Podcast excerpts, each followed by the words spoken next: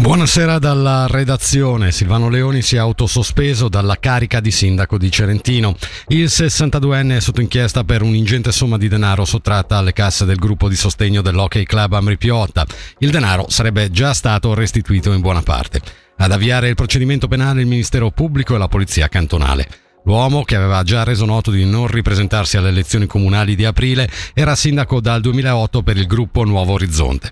Ad interim assumerà la carica il vice sindaco nella prossima seduta dell'esecutivo sarà chiamato il supplente municipale.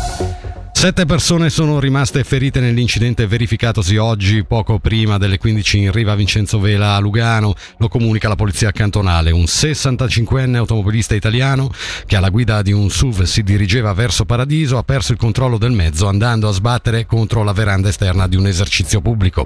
Dei feriti, sei sono stati trasportati in ospedale. Si tratta del conducente della vettura, le cui condizioni sono giudicate serie, e di cinque avventori, che stando a una prima valutazione medica non hanno riportato gravi ferite.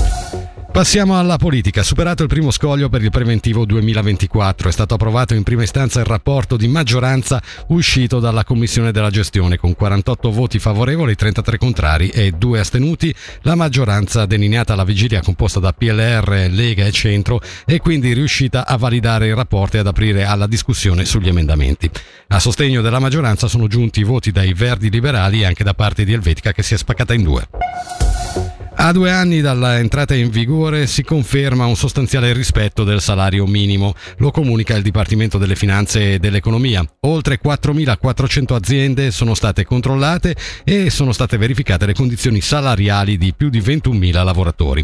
I datori di lavoro per cui è stata riscontrata un'infrazione sono 174 pari al 3,9%. La maggior parte delle violazioni è da ricondursi a imprecisioni di calcolo da parte dei datori di lavoro che per la quasi totalità hanno riconosciuto il proprio errore e reintegrato la differenza dovuta prima di ricevere la sanzione.